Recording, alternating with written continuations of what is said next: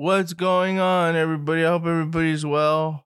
Um, you guys want to laugh? So I tried to get the Asking Alexandria album early, which I ended up getting, but I didn't realize it till the album came out. I was so mad, man. My cousin tells me, like, dude, you gotta watch the emails. I'm like, I know, I know.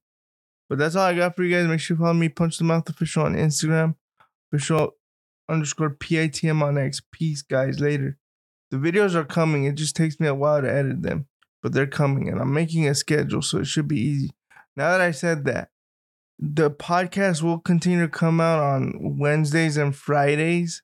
So I figured that part out already. I just need to figure out Substack and YouTube. But as we speak, I'm figuring it out. Okay, peace, guys. Later.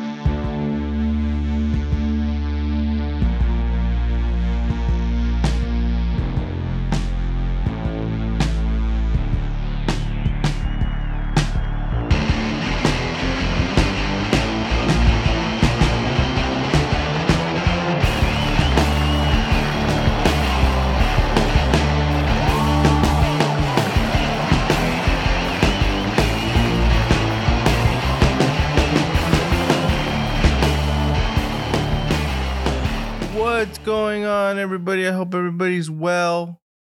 Um, I need a favor from you guys. I need you guys to tell me because I haven't gotten a lot of feedback on it. If the episode last week sounded okay, because to me it didn't.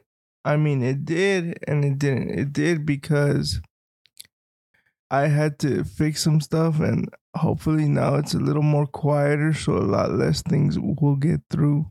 Because as much as I compress the files, um, if people are talking in the background, you can still hear it. Unfortunately, I can't soundproof the room I'm in, but we'll try and figure it out. Another thing is UFC France is this weekend. You know what I mean? You know what I mean? UFC France this weekend. You know, we're going to be hearing a lot of this. So we'll see what happens. Can't wait. Can't wait. But welcome to the Punch in the Mouth podcast, episode 136. Um, I should have opened with that for whatever reason I didn't. I apologize. We're gonna start with UFC France this weekend. So let's get into it. Ciryl Gane will take on Sergey Spivak in the main event. The people's main event, Manon Fiorot will take on Rose Namajunas, who's debuting at flyweight. Benoit Saint Denis will take on Thiago Moises. Volkan Ozdemir will take on Bogdan Guskov. William Gomis will take on Yanis Ghemmouri. Morgan Charrière will take on Manolo Zecchini. That's the main card. Um, again, a lot of what seems like French talent is on this card, which I would expect because they're gonna be in France. Uh, let me see what time this card starts for you guys.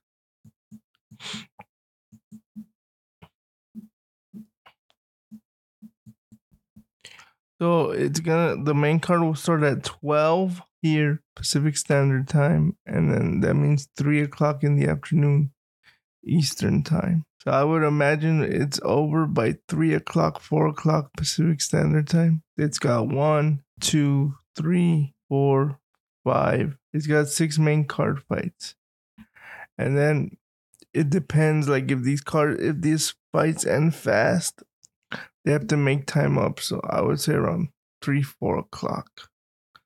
These fights are over. Four thirty, the latest. Manon Fiorot versus Rose Namajunas is the fight I'm looking forward to because Manon Fiorot said um she wasn't impressed with um Blanchfield's performance. She said that she's not very good and she showed what level she was at. Let's see if I can find this I can read it to you guys.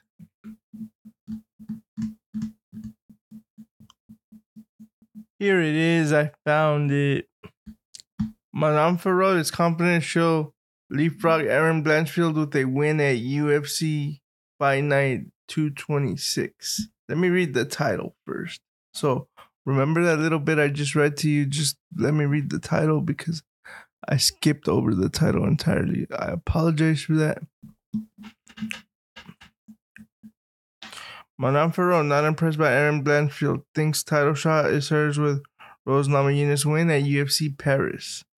Fiorot, 10 and 1, takes on two time UFC strawweight champion Namajunas, 11 and 5 in a flyweight bout in Saturday's co main event at the Accor Arena in Paris. The event streams on ESPN Plus. Blanchfield, 12 and 1, is coming off a unanimous decision win over former title challenger Taila Santos this past Saturday at UFC Fight Night 225 in Singapore. After watching the fight, Fiorot was even more assured with an impressive win over Namajunas, makes her the number one contender. Now, here's my problem. I'm gonna keep reading, right? But here's my problem with this is we saw what Taila Santos was able to do to Valentina Shevchenko. So I was very impressed with Erin's performance. Um, did I think that if Erin would have got her to the ground, she would have ran through her? Maybe, but Taila's very good at presenting Jiu Jitsu herself. Now, if now Fiorot is put, putting pressure on herself, something like Jorge Masvidal did, that he talked himself into a fight against Kamaru Usman the second time. Now, if she like, let's say she wins, but the way she's talking, she has to really, really win. Like it has to be no doubt. Like Ian Garry, the way Ian Garry defeated Neil Magny, it has to be something like that. Like she cannot look like oh it could have gone either way because then they go okay you talked all this smack, so we're gonna go give it to Erin now because you talked all this smack. So let's continue reading what it says. I'm 100% sure that if I put on a good performance in this fight, considering the performance we've seen from Santos and Blanchfield, I'm going to be fighting for the belt, Fiorot said through an interpreter during Wednesday's UFC Fight Night 226 media call. I'm 100% convinced by that. Again, a lot of mm-hmm. things can be lost in interpretation, but she's talking herself. She's talking this big game. If she doesn't deliver, it's only going to backfire on her. Rod is not sold on Blanchfield's resume and doesn't think it warrants a title shot over her. I wasn't impressed at all, actually, because until this point, she never really fought against an opponent at a high level. Fiorot said, I think this fight showed her real level and so I wasn't really that impressed, no. Fiorot got her wish in welcoming Namajunas to flyweight and sees her as a perfect challenge in her pursuit for gold. I think Rose is one of the best fighters we've seen, Fiorot said. She's an incredible fighter. I personally put her in the top five rankings. She's a former champion as well as a massive test for me as well before I want to go and get that belt. What? That made no sense it's a massive test for me as well before I want to go and get that fight for the belt. I think because it got because the she probably the way they said it is the way it got translated, but they're basically saying this is a fight I want to fight I want before I get the belt. But the way it says is it's a massive test for me as well before I want to go and get that fight for the belt. That's what that says. That makes no sense to me. How they should have put it. It's a good test for me before I fight for the belt. Before I get the fight for the belt. But they like did it word for word, so it sounds mm-hmm. weird like that. I don't want you guys to think that I'm being weird. But again, she's talking herself into a big position if she under delivers. They'll either make her fight one more time or they might give it to her or they might give it to Blanchfield over her, and then she would have to wait. We'll see what happens. But yeah, they're talking a big game here, bro. And then Cyril Gane versus Sergey Spivak. Let's hear what Cyril said, and then okay, this is Cyril Gane. Cyril Gane says he's no longer in a rush for a fight for the title after loss to Jon Jones. I want to take my time now. Back in March, Gane suffered a first round submission loss to Jon Jones for the heavyweight belt. The setback marks the second time he failed on his bid to become the undisputed champion. It was a disappointing loss for Gane, given he's now one and two in his last three.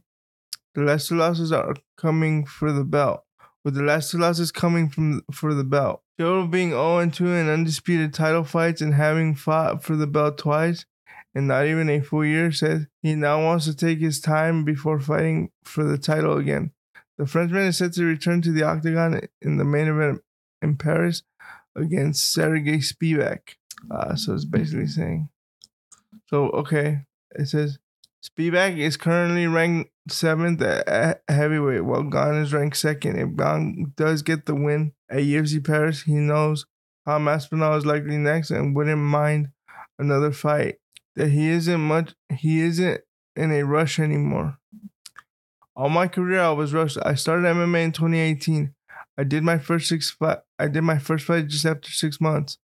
Since the fight, I was already in a rush until today. So yes, I want to take my time now. Gane said in the UFC Paris Media Day.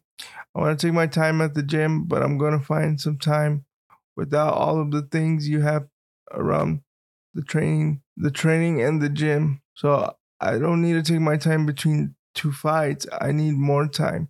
No, it's about that. I need to manage my schedule without all things you have around the fight. And like we're gonna have time. And like that, we're gonna have time. So basically what he's saying is I need to stop going from fight to fight because he feels like listen to what he's saying. He started in 2018 um, and they've just been rushing his career. Ciryl Gane is currently 11 and 2 as a pro. Even though he's 33, he still likely has several years as a title contender at heavyweight. I mean, yeah. Like, that's the thing. Heavyweight is really shallow, bro. So, Ciryl Gane versus Sergey Spivak. Um, I don't know, man. Like, to me, Cyril's very good, but it depends if Sergey gets him down and chokes him out. We'll see what happens. I believe that's how he beat Derrick Lewis. But let, us read this. UFC 295 backup fighter announced for Jon Jones versus Stipe Miocic. You guys know who it is? This makes me hope that Stipe doesn't show up. But I love Stipe, so I do want him to show up. UFC 295 is booked at Madison Square Garden on November 11th. The headline bout is expected to be Jon Jones defending his UFC heavyweight title against former champ Stipe Miocic. If all goes to plan, Jones will be making his first defense of the UFC heavyweight title. He won that belt in March with a first round submission over Cyril Gane. We just went over that. That was Jon Jones' heavyweight debut. Jones has 11 successful title defenses from his time as a UFC light heavyweight champion. Miocic has not appeared in the UFC octagon since March 27, 2021. At that appearance at UFC 260, he lost the UFC heavyweight title to Francis Ngannou via second round KO. Miocic has four successful UFC heavyweight title defenses under his belt, the most in UFC history. I mean, that's crazy, right? That shows you the level of talent the UFC has. Should either Jones or Stipe fail to make it to the cage on November 11th, the UFC has a backup plan. Sergey Pavlovich. I'm telling you, if Stipe doesn't make it, Sergey Pavlovich is gonna be ready, bro. Top ranked Russian Sergey Pavlovich is expected to serve as the backup fighter for the main event at UFC 285 per Igor Lazorin on Instagram. Should Jon Jones or Stipe not be able to compete, the UFC hopes Pavlovich will be on way and ready to step in for either man. Pavlovich is 18 and 1 in his career and has been plying his trade in the UFC since 2018. Prior to that, he fought exclusively on Fight Night's global organization, winning a heavyweight Grand Prix in that promotion and their inaugural heavyweight title. In his UFC debut, he lost via TKO to Alistair Overeem and hasn't lost since. He's being humbled by the ring, Pavlovich has reeled off six straight wins by either TKO or KO. In recent victories, has come over Curtis Blaydes, Tai Tuivasa, and Derrick Lewis. His recent victories, not in recent, his recent victories. This guy's the man, bro. Like, I can't wait. I can't wait till he fights for the belt, whether it be against Jon Jones originally I wanted Tom Aspinall to fight him, but they have to have contenders, you know, like if a contender goes in and beats all the contenders and then he can't beat the champion, you're not gonna give him an immediate rematch. And look, this is what Jon Jones has to say about that. We're gonna get into the PFL thing. That's gonna be the major thing of today's podcast.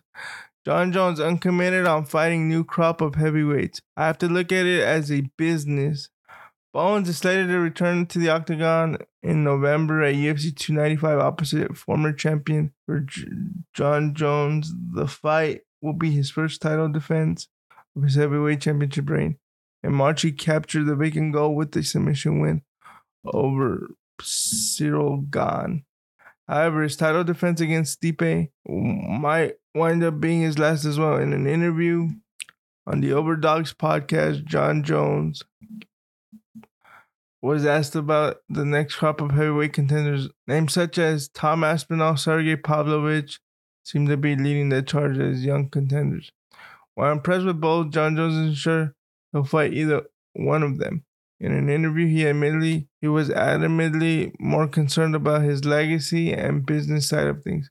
While not scared of anybody with retirement on the way, he has become more careful about who he fights. Who does he sound like, bro? Tell me. He sounds like Floyd Mayweather, man. Oh my god. Like you know what I think it is? Here's what I think it is.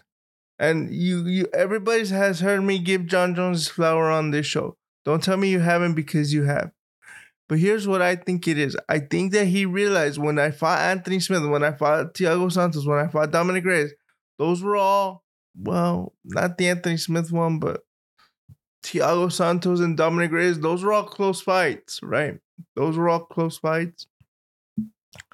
I think he goes, dude, I don't want to go through that again. Those guys almost beat me. I'm good. Like, let's move on from that, please. Please. So he's seeing this as Stipe is like um on Daniel Cormier's level, you know, like that he's not a newcomer.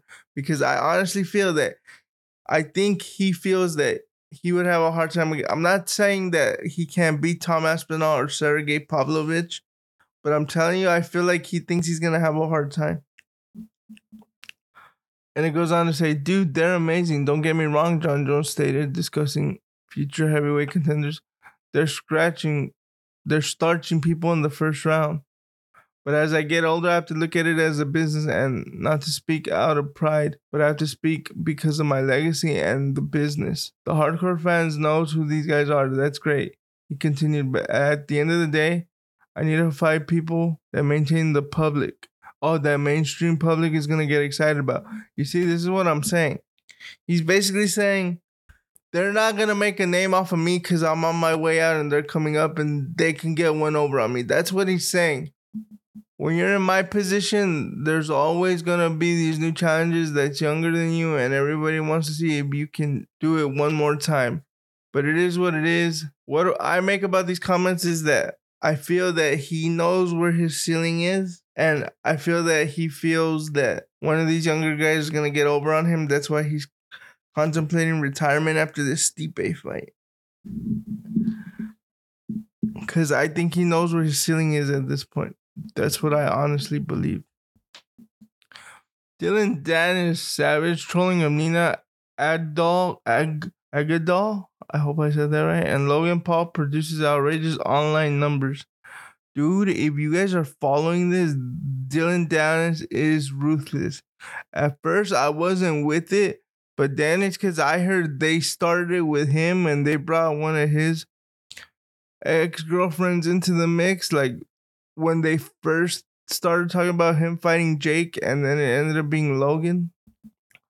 But Dillon Danis is ruthless with this. Dillon Danis roasting Logan Paul and Nina appears to be paying off in a huge way. Dillon Danis and Paul will box in England on October 14th, and the lead up to the fight has been absolutely brutal for Logan Paul. The MMA fighter has been flooding X with a nonstop stream of videos and photos of his fiance with other men saying sexually vulgar stuff.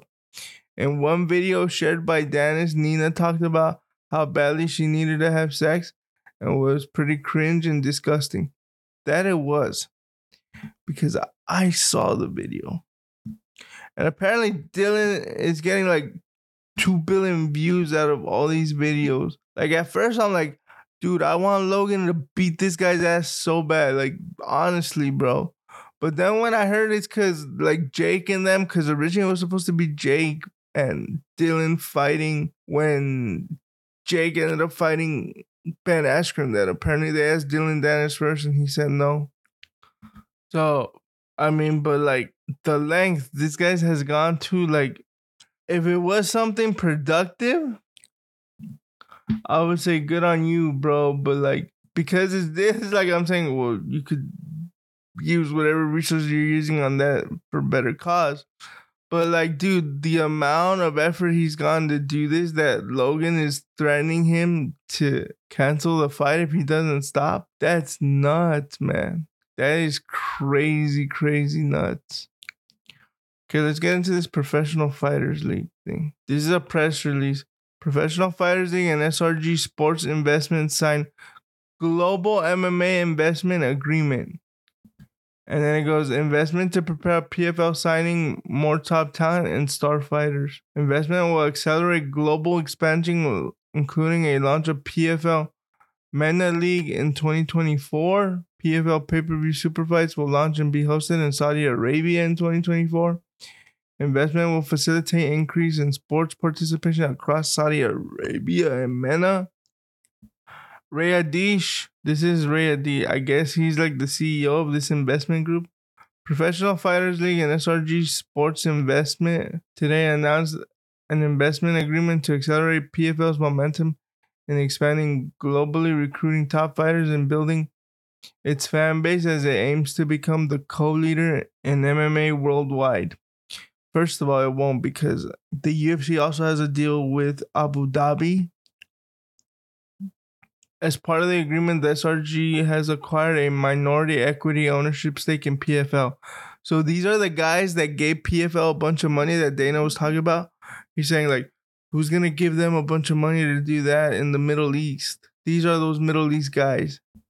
And will become an investor in a new regional league, PFL MENA due to launch in 2024. Like there's PFL Africa. I guess PFL MENA will be Saudi Arabia's region, as well as supporting PFL's expansion into Saudi Arabia and a wider MENA region. Additionally, SRG and PFL will develop and host PFL pay per view super fights mega events in Saudi Arabia.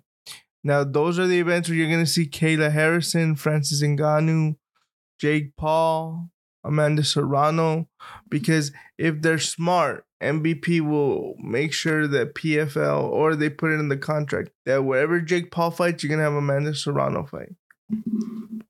Cause she was the co-main event when he fought Diaz. PFL's mission is to become the global co-leader in MMA with our fighter first mission and disruptive sports season format, said PFL founder and cha- chairman Donn Davis. This investment by SRG continues the mo- monumental growth that PFL has experienced throughout the world, and there is no better partner in global sports than SRG. SRG chairman Bander Bin Morgan Mogren, sorry, Mogren said today. Today marks a new milestone for the SRG as we make our inaugural investment. SRG is shaping a new era of sports in Saudi Arabia and accelerating the growth of the domestic sports economy. This investment aims to nurture the local and regional talent pool in martial arts, promotes gender equality in sports, and brings new opportunity opportunities directly to Saudi Arabia and a wider MENA region. PFL and SRG share the same vision for mixed martial arts. The biggest star fighters, mega global events, and global expansion to bring the sports to all regions. So we are thrilled to honor to have SRG as our investment partner, said PFL CEO Peter Murray. PFL has become the clear number two MMA company in just five years, and with SRG backing the best of PFL, is still to come. Okay. Here's the thing. Is the PFL number two? Yes, in the terms of viewership and stuff like that. But I don't see them the number two in talent. No, I don't. Because who is it? They they have money, yes. Look, they got Shane Burgos that that whole fiasco happened. They have Kayla Harrison, like her, their only like homegrown, well, I would say superstar, and because you can't even say that about Larissa Pacheco because Larissa Pacheco was on the Ultimate Fighter when it was Robert Whitaker and Kelvin Gastelum. She was in the UFC for a little while, but because she was fighting at 135, I'm pretty sure she didn't do so well. I mean, look at that girl. That girl's huge. She should be fighting at featherweight or even lightweight. But you can't even call her homegrown talent because she was in the UFC for a little bit. Like their superstars, Kayla Harrison. from what I've heard, Kayla only has two fights left. But there was also this rumor before this SRG news came out that PFL wanted to buy Bellator. I don't know if that's still the case because to me, Bellator's number two. People say one championship's number two. Like to me, Bellator's number two, and I'm gonna tell you why. Are you guys ready? You guys ready? They don't have fighters that I connect with. Like other than John Lineker, that Kitty fought and Rodtang, and maybe Adriano Moraes because he beat Demetrious Johnson. I connect with those three guys. The guy John Lineker fought, whose name I don't remember. Rodtang, the Muay Thai fighter, and then Adriano Moraes because we have, we almost have similar names. No, but my point is, those are the only three guys I connect to. When it comes to PFL, I think of Kayla Harrison.